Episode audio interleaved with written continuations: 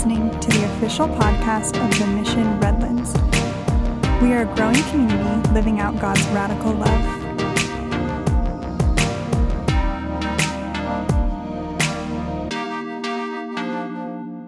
What does it mean to be blessed? Just think on that for a minute. What does it mean to be blessed? I, I, I hear a lot about being blessed um, especially in culture today. Um, you know, a lot, uh, there's a a famous saying, it's a, uh, uh, I'm blessed to be a blessing. Um, and that's awesome. I also hear a lot of hashtag blessed, blessed, right? Um, and so I, I, I, I want to look at what it means to be blessed today. Um, and I think it's going to be a little eye opening. I know the deeper I got into the study, the more it was uh, eye opening for me. But let's start with what culture feels like is blessed, right? So, James, you got that image for me? So, there, if you look up there, there are 114 million posts with the, ha- with the hashtag blessed on Instagram. 114 million, right? So let's just look at a couple of them. So um, go ahead and, and go to the next one. So this person is hashtag blessed because they got uh, 300,000 followers on Instagram. Wow. I, I, I, think I have like four. Um, uh, so they're, they're, they're blessed. They're blessed, all right? Move, move to the next one. So this person is, is blessed because they have a, a, a car that I can't pronounce. Um, and it's blue and it looks real shiny. Um, so they are hashtag blessed, right? Right? So um, next one. So this dude is hashtag blessed basically just because he's awesome, right? Like, He's got the Michael Jordan jersey on. He's showing off his watch and his tattoos, and he's got a beard. And uh, that's basically what I would look like if I wasn't married to Kim. So, um, but, uh, so, anyways, right? And so this guy, this guy, Big Big G DJ, that's his name, Big G DJ. He looks like a Big G. All right, uh, next one. Hashtag blessed. So um, this dude um, is hashtag blessed because he um, won some sort of trophy and he's wearing all red. So that's awesome. Um, and so, yep, number one, he's hashtag blessed. Next one. Okay, so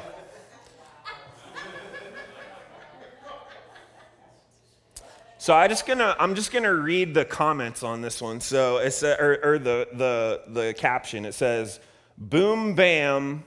exclamation or, or uh, explosion explosion explosion. Gucci gang blessed. So it, his shoes are Gucci. That's what he's showing off. So uh, hashtag blessed, right? Next. All right. So. Um, this guy um, is obviously in a Western, right? And um, so he, he, he's saying, I have an awesome mustache. So, uh, so I am hashtag blessed. I can grow this stash right here, right? Next. Okay, so this guy's just happy he made it to 40. He, he, feels, he feels blessed. He's blessed because he made it to 40, right? What's next? That's all of them. Okay, all right. I, I just kind of chose them at random. But um, so lots of those things are, are how culture are good examples. Like literally, I had to scroll and scroll to find different examples because a lot there are a lot of cars. Right? There were a lot of like fancy outfits, some of which I could not show at church, right? um, there were, I mean, there was a there was a lady who had like a like a a, a pile, like not not just like three or four, but like her arms were full of essential oils like canisters right those little those little glass vials she was like cradling them like a baby and it said blessed right um, so this is what culture views as being blessed right but by what does jesus say about being blessed what does jesus what is jesus's view of being blessed right? I, I, I, think we're about to find out that it's, it's very different. We're going to be going through the Beatitudes today to discuss uh, what G, how Jesus told his disciples to be blessed, right?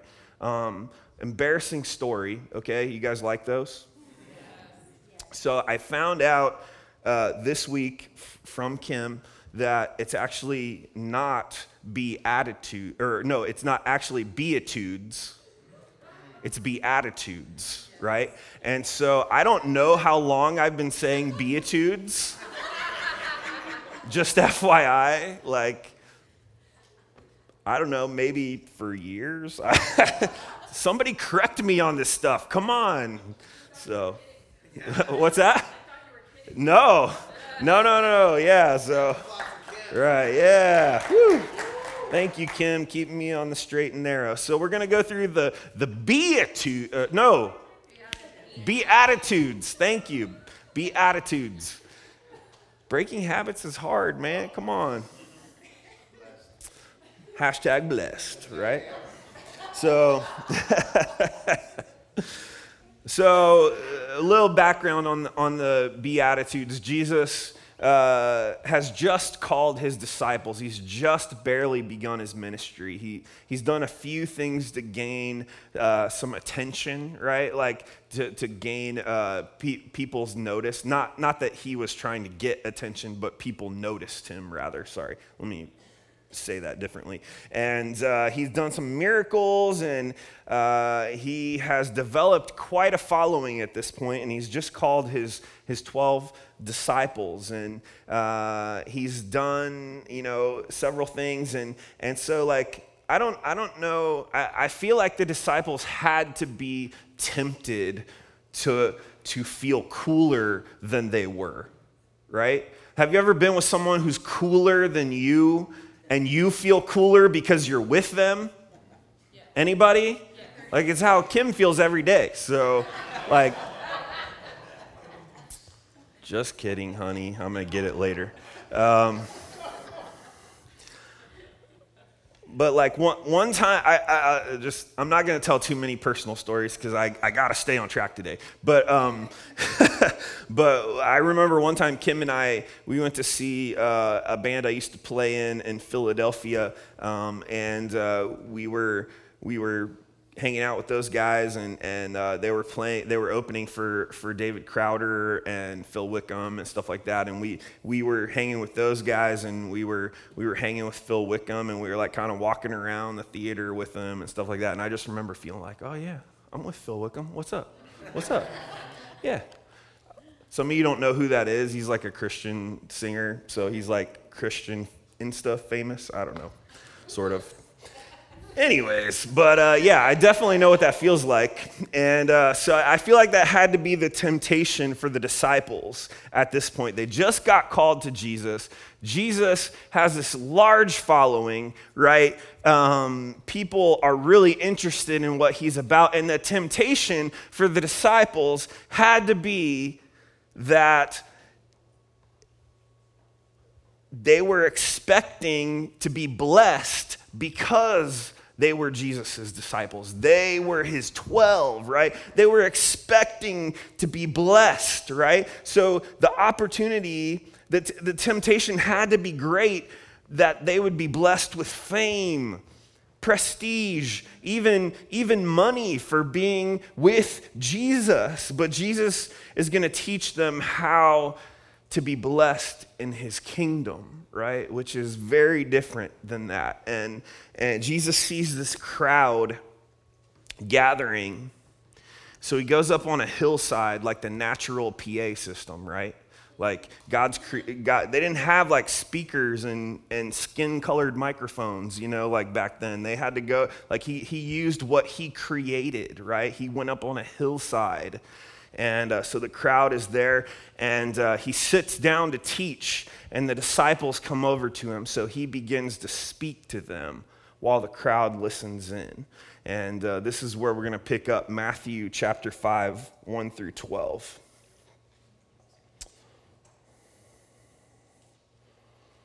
So just picture that. Jesus is up on a hillside with his, with his 12 gathered around him, and this crowd is listening at the bottom of the hill, this crowd of people. And uh, so it says this Seeing the crowds, he went up on the mountain. And when he sat down, his disciples came to him. And he opened his mouth and taught them, saying, Blessed are the poor in spirit, for theirs is the kingdom of heaven. Blessed are those who mourn, for they shall be comforted. Blessed are the meek, for they shall inherit the earth. Blessed are those who hunger and thirst for righteousness, for they shall be satisfied. Blessed are the merciful, for they shall receive mercy. Blessed are the pure in heart, for they shall see God. Blessed are the peacemakers, for they shall be called sons of God and daughters. Blessed are those who are persecuted for righteousness' sake, for theirs is the kingdom of heaven. And verse 11 and 12 elaborate a little on verse 10.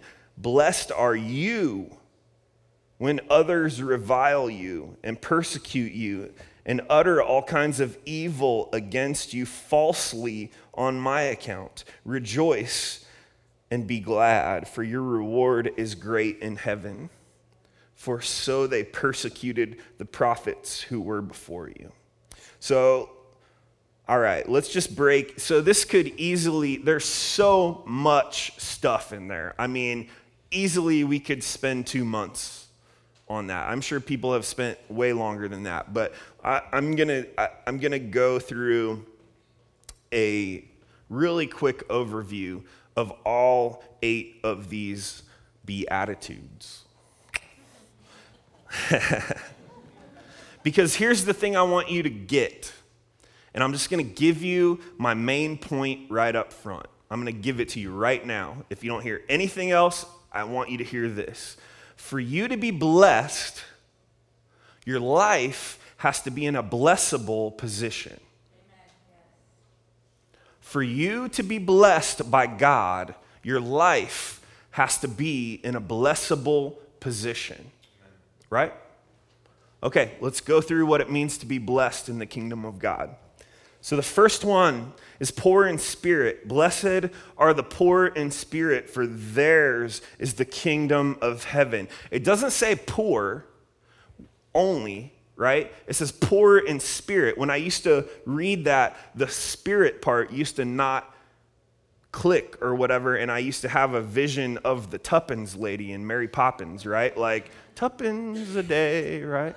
Um, it doesn't just say poor, it says poor in spirit, right? For theirs is the kingdom of God. Poor in spirit means you realize in your heart of hearts, in your most deepward, inward self, that you are unable to give God anything. That's what poor in spirit means. You can give nothing to God, right? You are completely dependent on His mercy every single minute of every day, right? That's what it means to be poor in spirit, is that you can give God nothing, right? Mourn Blessed are those who mourn, for they shall be comforted. Now, this is this is used at funerals a lot, and and I, I kind of feel like this encompasses two uh, two two different things. I think mourn means mourn for our own sins and the sins of others. Like, like it, it goes back to that one I can give nothing uh, to God. I'm poor in spirit. I, I need his mercy. And, I, and, and when I sin, like, I mourn over it. It, it hurts my heart. It, it, it, uh, uh, and I, I can't live without the necessity of grace. Like, I'm, I feel a heaviness towards my own sin and the, and the sins of others in my life. And, and I think a really great example of, of uh, mourn, mourning over sin is Paul in Romans 7 15. For, and you don't have to turn there, we're going to put it on the screen. But um, when he says, For I do not understand my own actions, for I do not do what I want to do, but I do the very thing that I hate. That's mourning. That's mourning over your sin. And that's the Apostle Paul, right? He was blinded and healed by Jesus himself, right? And so, if he struggled with this, it's a pretty good guess that we're going to struggle with it too, right? And, and, and, and, I don't think it's necessarily a bad struggle. Like, I think we should be, we should feel sorrowful over our sins. But there's also the mourning that comes in suffering, right? And I think that's a very valid thing. And, and, and, and so I think no matter what kind of mourning it is, God's promise is still the same in this verse. God's promise is that blessed are those who mourn, for they will be comforted, right? For they will be comforted.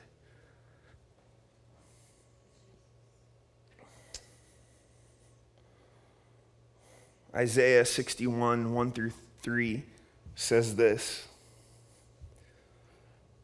The Spirit of the Lord God is upon me, because the Lord has anointed me to bring the good news to the poor.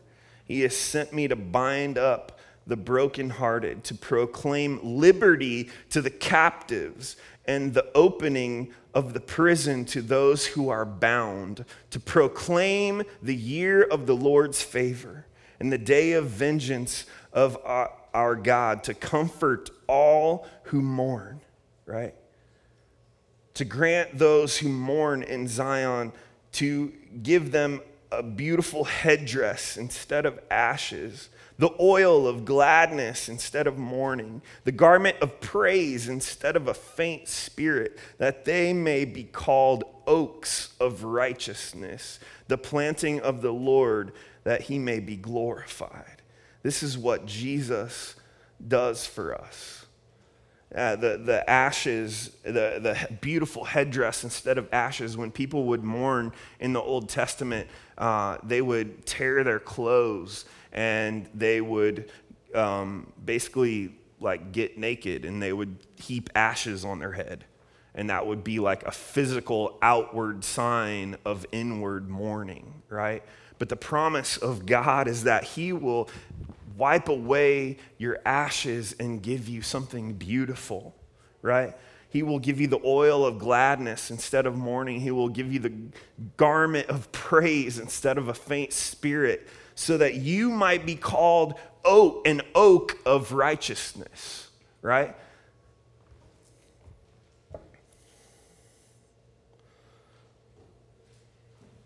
That's mourning over our sin, mourning over in suffering the promises that God will wipe your every tear away. Revelations 7:17 for the lamb in the midst of the throne will be their shepherd and he will guide them to springs of living water and God will wipe away every tear from their eyes. That's the God we serve, right? Those who mourn will be comforted. Meek.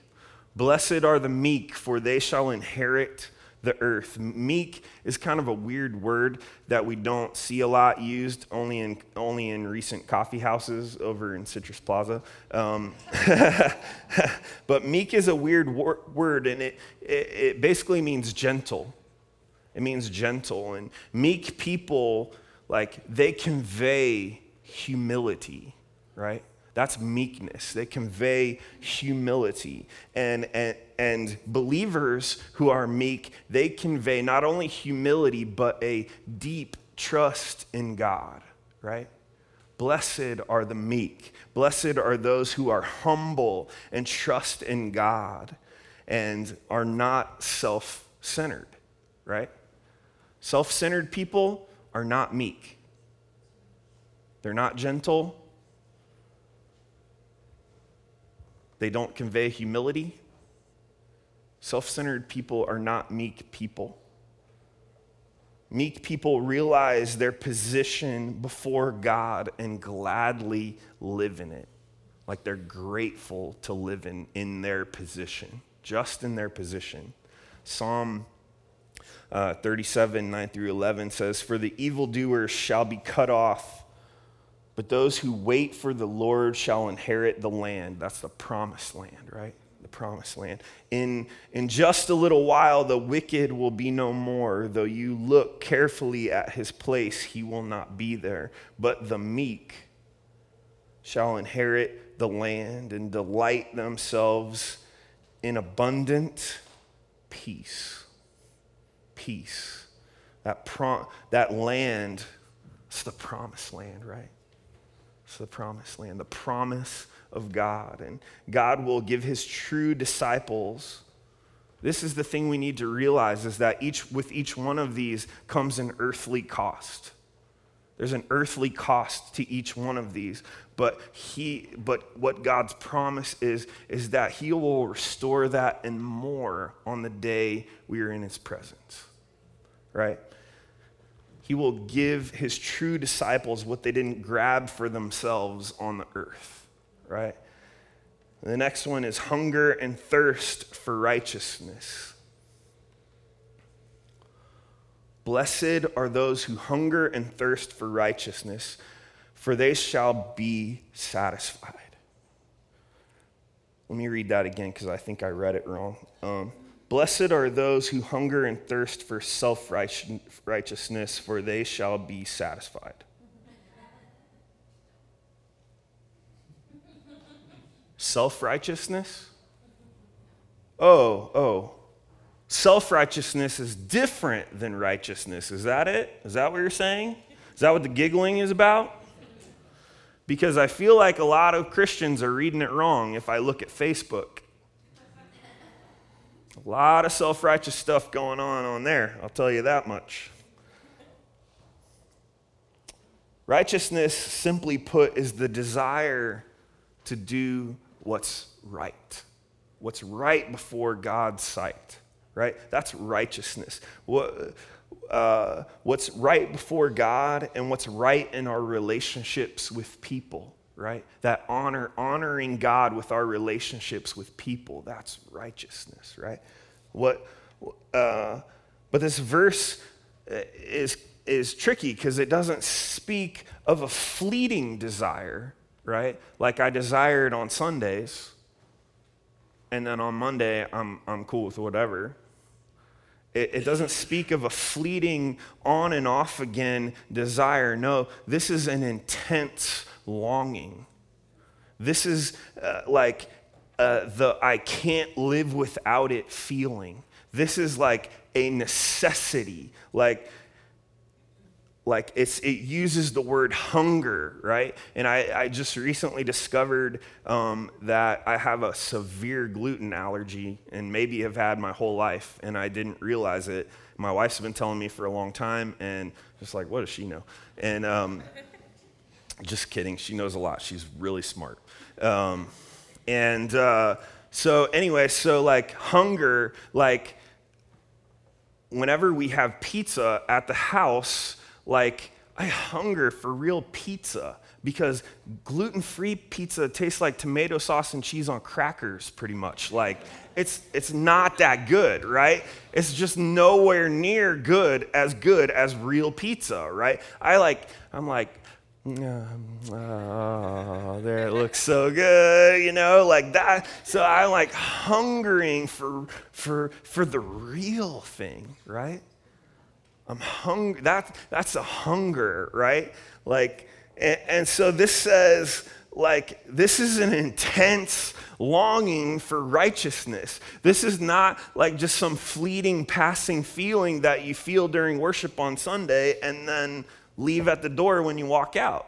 This is like an intense feeling, a necessity. This is a hunger to be found right in right standings with God, right? This is a thirst to be completely obedient to God and honor Him in all of our relationships. That's righteousness, right? Psalm 42 speaks of this longing in verse 1 and 2 as a deer pants for flowing streams, so pants my soul for you, O God. My soul pants, thirsts. My soul thirsts for God, the living God. Right? But this isn't an exclusive hunger and thirst for our personal righteousness. This is also referring to a, a, wanting to see the righteousness of God in the world, right? There's a longing for that. You get that? There's a longing for that. It's like we long for the end of evil and sin I don't even turn on the news anymore because my every like my phone notifies me somehow. I got to figure out how to turn that off, but it feels like every time I looked at my phone this week there was a shooting. Yeah. Right?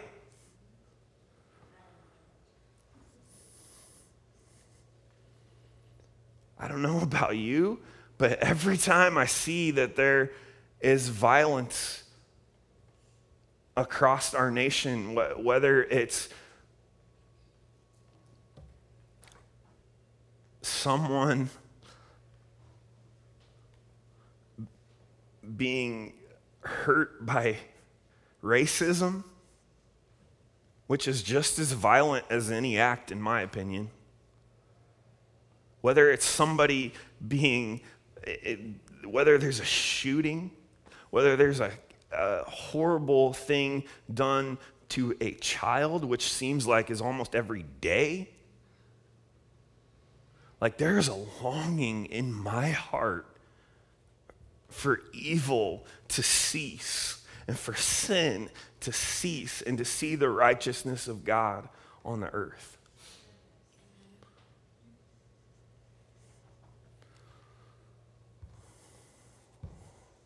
And the reward for this hunger and thirst is that your hunger and thirst will be satisfied. 2 Peter 3 11 through 13 says this Since all, th- all these things are thus to be dissolved, what sort of people ought you to be in lives of holiness and godliness, waiting for and hastening the coming of the day of God, because of which the heavens will be set on fire and dissolved, and the heavenly bodies will melt as they burn. But according to his promise, we are waiting for the new heavens and a new earth in which righteousness dwells. That's the promise. That's where our hunger and thirst for righteousness will be quenched, will be satisfied, as we are promised a new heaven and a new earth. So we've gone through four Beatitudes, and this is where it begins to shift there's a shift in the Beatitudes that happen here. So far, all these have been about our personal relationship with God. They may have undertones that apply to the world as well, but mostly the first four focus on our attitude toward how we approach God and how we approach sin the first four focus generally on those things, but here is where the shift comes in. The fourth beatitude bridges the first four with the last four because we hunger and thirst for righteousness in ourselves, but we also hunger to see it on the earth. The last four uh, beatitudes focus on how we as believers are to interact with the people around us and, and, and what the cause of, what the, rather, what the effect of our relationship with God will be on our earthly relationships. And so here's what it says. Um, verse 7 says this Blessed are the merciful, for they shall receive mercy. This is the outpouring, I believe, of being poor in spirit. This is the action uh, behind being, uh, that comes from being poor in spirit. Because you have received mercy, you extend mercy. Because you have received mercy, you extend mercy. This, is, this encompasses generosity, compassion, forgiveness and this is obviously really extremely important to Jesus because he repeats it several times in this gospel account. I do want to say this though God's mercy for you isn't equated to how much mercy you show others. I just want to say that. It's not a, it's not a give to get kind of scenario, right? It's not like I give so much mercy so God will continue to give me mercy. It's not that kind of scenario. Christ followers should desire to show mercy simply because they have received mercy from God, right? Also, I just want to point this out. This may be fairly obvious, but it's worth, it's worth mentioning. Nowhere does it say that others will show you mercy in return, right? It doesn't say that. Others may not show you mercy, but the promise here is God always will. God will always show you mercy. But the question here is what would people say about you? Right? What would they say about me? Would they describe us as generous, compassionate, forgiving people? Would they say uh, we are quick to show mercy even to those who don't deserve it? Right? That's, that's, that's uh, the question we need to be asking ourselves. Blessed are the merciful, for they shall receive mercy. The next one is pure in heart. Blessed are the pure in heart, for they shall see God. Being pure in heart means morally pure, honest, and sincere. That's what pure in heart means. You don't hear a lot of messages these days about uh, purity. Uh, so, again, would people say about you that you're honest? No matter what Vicky, what I say to Vicky, I know she's going to be honest with me. Whatever, uh, you know, I know I can come to Scott anytime and I know he's going to be sincere, right? What do people say about you? Do they say uh, Sarah has a strong sense of morality, right? What, what is that? What, do, what, do, what is that? Um, how does being pure in heart reflect in your relationships with others? Um, because the promise here is for those who strive to be pure in heart, is that they shall see God, right? They'll see Him. And, and, uh, like you might be like, oh, yeah, one day, you know, when we're all in heaven and, you know, looking like the dude with the Michael Jordan uh, jersey on, you know, up in heaven with our watches and stuff. No, nope, nope, nope we, shall, we can see him on the earth here. Hebrews 11 27 says this uh, and, and, this is about, the, about Israel when they left Egypt uh, because they were slaves and God was trying to set them free. By faith, he left Egypt, not being afraid of the anger of the king, for he endured as seeing him who is invisible. As seeing him who is invisible. That means they were so fixed on God that they were, that they were able to endure. That's seeing him. Uh, that's that's seeing him here on the earth in endurance, and, and and one day we will see him face to face. First John three two. Beloved, we are God's children now, and what we, uh, what we will be has yet to. Uh, sorry, and what we we will be has not yet appeared but we know that when he appears, we shall be like him because we shall see him as he is. We will see him as he is, face to face, right? This one, this next one, blessed are the peacemakers, for they shall be called sons of God. This one is near and dear to my heart. This one I mean, all of these are incredible and they hold deep theological and personal meaning, but this one just rings true to me right now in the place we're in on the earth. Blessed are the peacemakers, for they shall be called sons of God. This, uh, this is, I think, my favorite promise in the Beatitudes because Jesus came to the earth as the Prince of Peace, right? The Prince of Peace. But this passage doesn't just say live peaceably, right? It doesn't just say live peaceably. Uh, no, that's, that's passive compliance peace, right? Uh, no, it says peacemakers, makers, peacemakers. Peacemaking is active, right? Uh, a peacemaker actively seeks to make peace, right? Peace.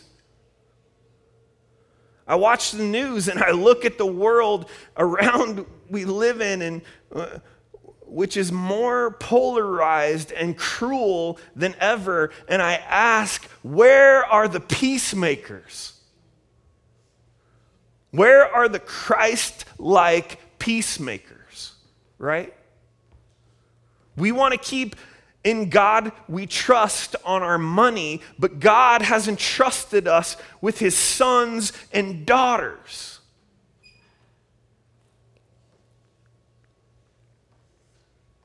He's entrusted us with people. And no matter how much money is in your heart, people is what is way more precious to God than any dollar amount.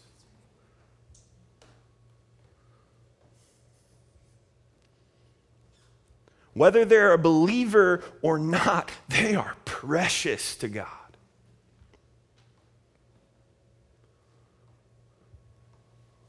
And yet, I see very little effort, if any, from some believers to actively commit to peacemaking with others, especially if they're different.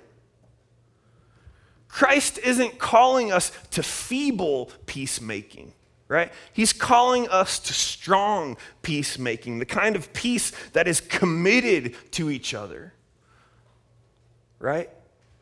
That hard won and centered on God peace, right? We need, we need a revival of the peacemakers, church.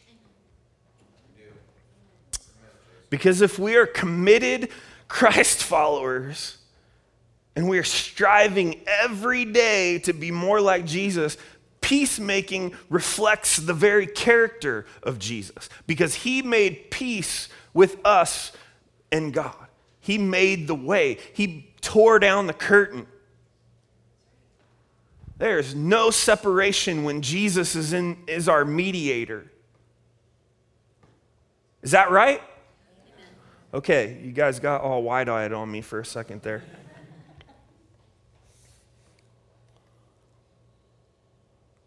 Isaiah 9, 6, and 7 says this For to us a child is born, to us a son is given and the government shall be upon his shoulder, and his name shall be called Wonderful Counselor, Mighty God, Everlasting Father, Prince of Peace. Of the increase of his government and of peace there will be no end on the throne of David and over his kingdom to establish it and to uphold it with justice and with righteousness from this time forth and forevermore. The zeal of the Lord of hosts will do this.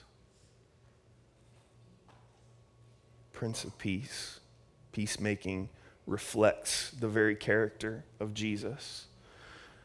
And the last one is uh, persecuted for righteousness and uh, says this Blessed are those who are persecuted for righteousness' sake, for theirs is the kingdom of heaven. So there's that word again righteousness, right? Remember, it's the desire to do what's right before God in our relationships with God and with other people. Uh, this is the final beatitude, and the truth is that we shouldn't be surprised that it ends with a warning we, it, that shouldn't surprise us. Jesus is like, hey, heads up. Um, you should know that if you do all these things I just told you to do, um, people aren't going to like it, right? And you're, you're going to get some backlash, right? You're going to get some backlash. If you strive to live a life centered around God, if you walk in humility and aspire to be pure of heart and actively try to be a peacemaker, you will stand out in a fallen world. You will stand out. Is that right? Because the earth, this earth is, is, is actually under Satan's control right now. For now. For now. People who step up to the call of Christ will become targets for the enemy. There's just no getting around it. But Jesus says it's okay. It's okay. You're blessed. You're blessed.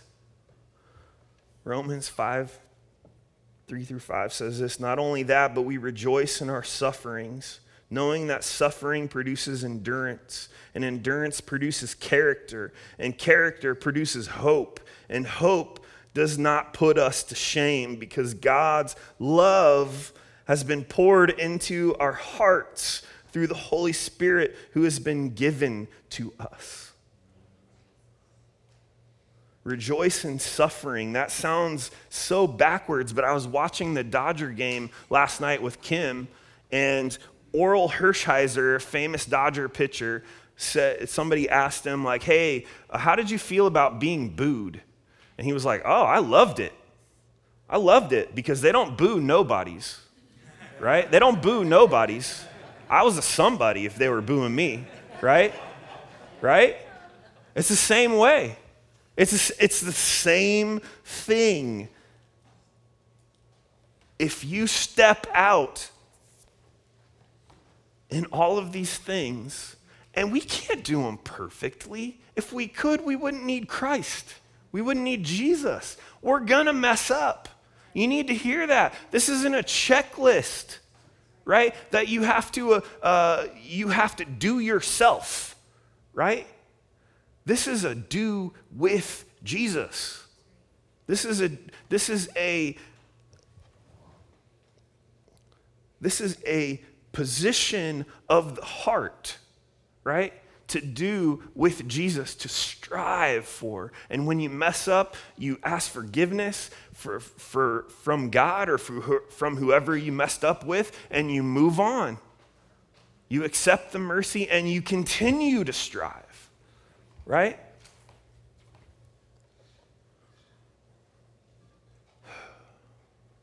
Because of all the suffering and persecution you endure on this earth will be washed away in the blink of an eye when you enter the kingdom of heaven, which is what is promised for our loyalty to Christ.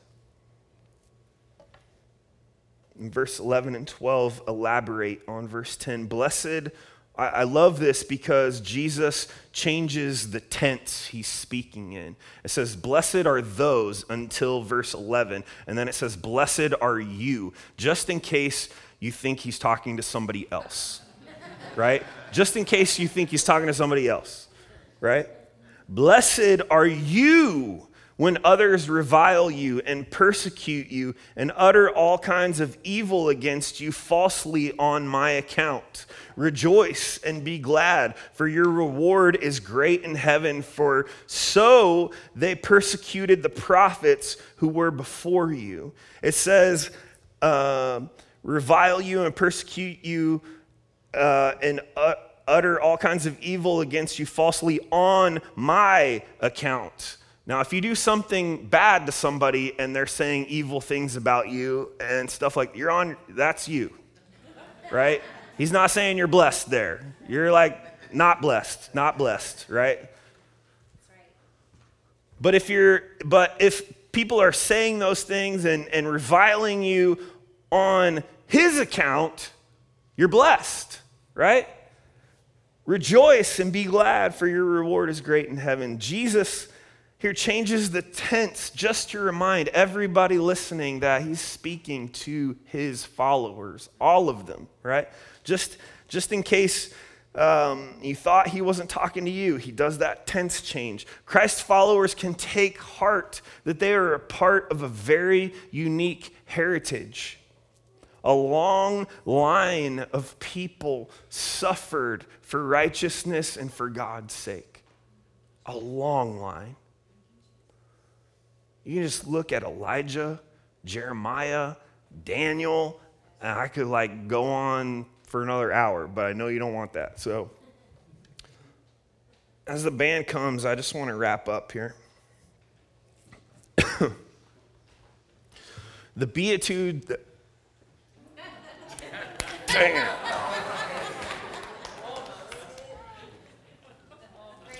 Nah, I broke the broke the moment. Darn it. All right, go back there with me, okay? Let's all get serious. I can't do it. Uh, the Beatitudes begin and end with the promise of the kingdom of God. You ever notice that? First one is the promise of the kingdom of God, and the last one is the promise of the kingdom of God.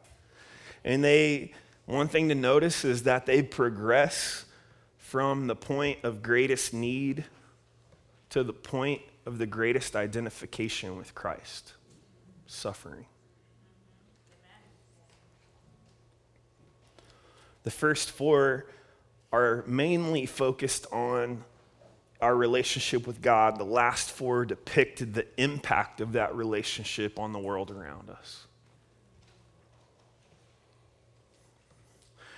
I think one thing to really keep in mind at this point is that these aren't stages.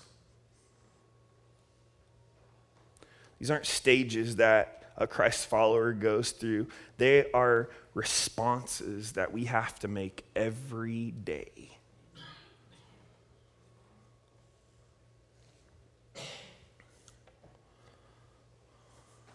Every day we have to look for opportunities to, to walk humbly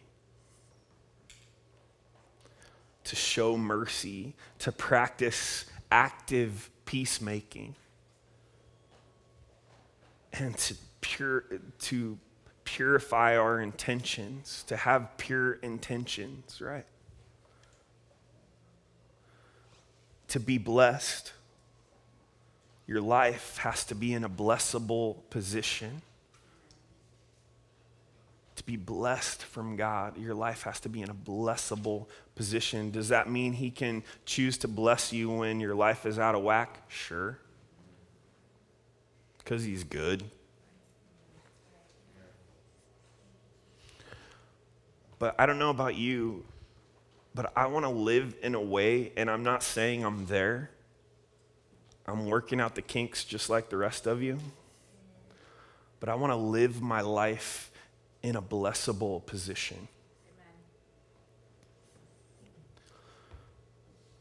Because here's the thing is that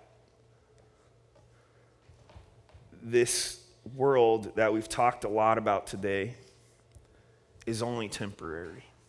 If you're a follower of Christ, you believe in Jesus, believe in God the Father, you believe in the Holy Spirit that lives within each believer, you should know in your heart of hearts that this, this earth is temporary.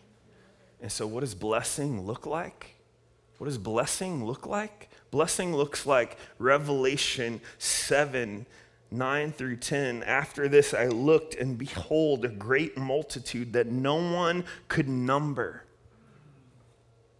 From every nation, tribe, and tongue, peoples and languages standing before the throne, before the Lamb clothed in white robes with palm branches in their hands and crying out with a loud voice Salvation belongs to our God who sits on the throne and to the Lamb. Do you feel alone in, in, in these beatitudes? Do you feel like you're the only one striving? Because this promises that you're not going to be alone. This promises that there will be uh, a number no one could count from every nation and from every tribe and all peoples and languages being blessed. I want to be a part of that group. That's blessing, right?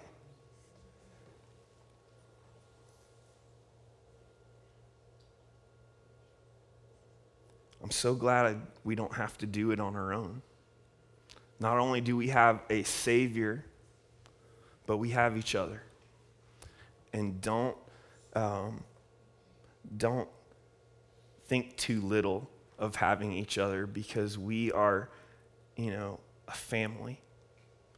A family who is not only does church together, but we do life together. The ugly the ugly cries, the war wounds.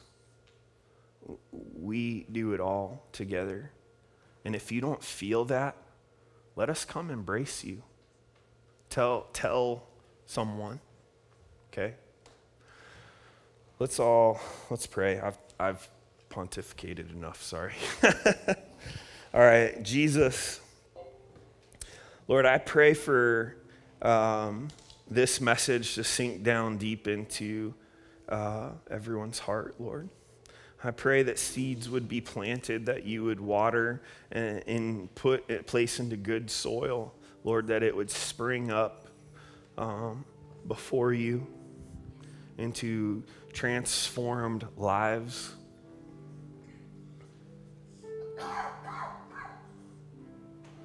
Lord, that passage in Revelation, I feel like I daydream about that day so often where we're just in your presence and it doesn't matter color or sex or whatever, we're just all united at your throne. And evil is over, sin is done. The devil had his day and he's gone. Lord, the blessing is that we get you. We're blessed in the kingdom of heaven because we get you. We get to worship you. We get to be with you. Father, you are enough.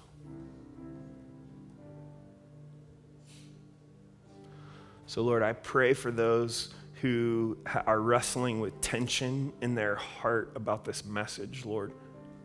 Whether it be good or bad tension, I pray that there would be action behind that tension.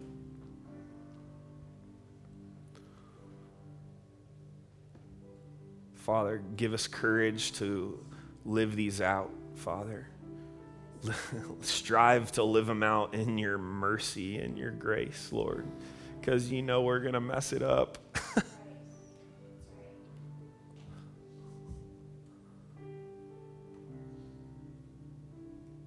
but thank you that your mercies are new every day. In Jesus' name I pray. And everybody said, Amen. Amen. I just want to, I feel like maybe there are some people who want to pray. I don't know if there is or not, but if you do, just come up here and sit on this front row, and, and somebody on my leadership team or me will come pray with you. Um, and uh, the, we're going to sing one more song, and then we're going to get out of here. But um, I want to invite the ushers to come forward as we just pray over our tithes and offering. Um, Lord God, we just remember, Father, that this earth is temporary. Um, you own the cattle on a thousand hills, Father. So we we give back to you what, the, from the abundance that you've given us. We, you gave your only Son so that we could be in right relationship again. You, you, because you so loved the world, Father. And so uh, we know that generosity is just the overflow of love. And so Lord, we give back to you now what is already yours, what you've given to us, God. Use it how you see fit. In Jesus' name, amen. If you feel like praying, just come over on, on this side and, and uh, somebody will pray with you.